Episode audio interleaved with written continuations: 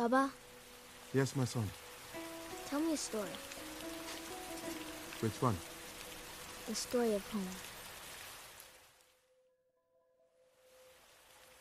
The Black Panther mantle is one that is passed on by generations of royalty. The mantle can be challenged by other people through a competition. Whoever is appointed Black Panther, they drink from the heart shaped herb, which gives the user strength, speed, reflexes, and agility. Though when they drink it, it also has another effect. It takes the user into what is called the ancestral plane, where they go to seek advice and blessings from the other ancient Black Panthers, or from their own personal ancestors. The ancestral plane experience seems to vary by person, and that variation stems from your own personal life and your mind. There are two different ancestral planes we see in the movie T'Challa and Killmonger's, and I want to highlight the differences. T'Challa walks out into a field in the place where he has lived his entire life, the place he calls home, Wakanda. The purple and blue lights are beautifully shown in the background, and in front of him is a large tree, with literal Black Panthers resting on the tree. They represent his ancestors, the past individuals who have taken the mantle of Black Panther. As T'Challa slowly walks forward, we see what he's wearing. An elegant white robe, contrasted with the dark, ominous background, blends perfectly. And again, we look at where he is. T'Challa is in an open land, free to roam the vast landscape if he wanted to. But he is also free in his ideals and his thoughts. He is willing and open to change. Looking at his encounter with his father, it is a healthy exchange of ideas and thoughts. T'Challa is allowed to be emotional and to ask his father for help, and they converse. T'Challa is at home. Killmonger's ancestral plane, however, is different.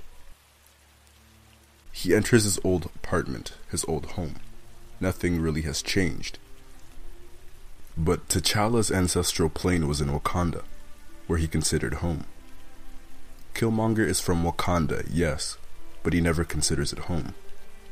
That apartment in Oakland, where Killmonger left his innocence, is what he calls home, and it is also the resting place of his father.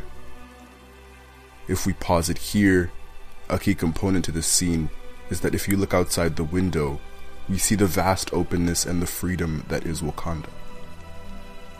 We see the beautiful colors, but it's from a distance, it's just out of reach, and it is barred away. This could be because Killmonger is trapped inside whether it be his own mind, or trapped in his own ideals, or that he is an outsider, and that is how he views Wakanda, just out of reach.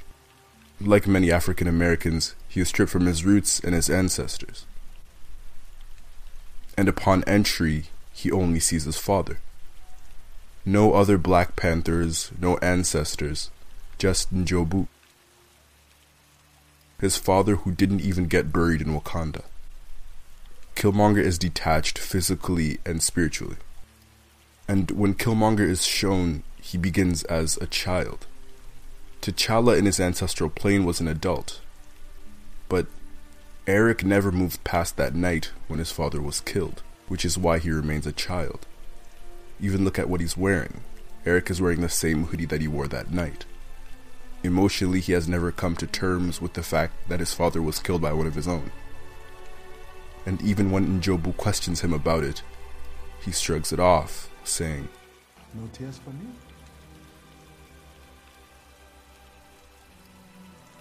Everybody dies. This is life around here. And there, Njobu realizes that he should have brought Eric back to Wakanda when he had the chance, because death has changed him. And right at that moment, he reverts back to his adult form, and he sheds tears for his fallen father. To add, he says, Or maybe your home's the ones that's lost. That's why they can't find us. And Jobu's fears have come to fruition, and he looks down, tears falling from his eyes. Jobu realizes his mistake. His son, now in his adult form, has anger, vengeance, and violence entwined into his beliefs, into his lifestyle, and it is now too late. In their conversation, there is no advice given, and frankly, there is no love. It just further advances and showcases Killmonger's anger. It is here in the contrast of the two ancestral planes where we can truly sympathize and understand Killmonger's anger. He is barred from his past, barred from who he is, and he is angry because Wakanda can come and save its lost people, like himself and others. Instead of a life of technological advancements and health, they get poverty. Instead of being rich with cultural pride and knowledge, they are lost. Killmonger feels abandoned and betrayed by Wakanda because they have the means to save him. Instead, he is disconnected physically, emotionally, and spiritually. His anger is valid, but his execution, violence, was not the answer.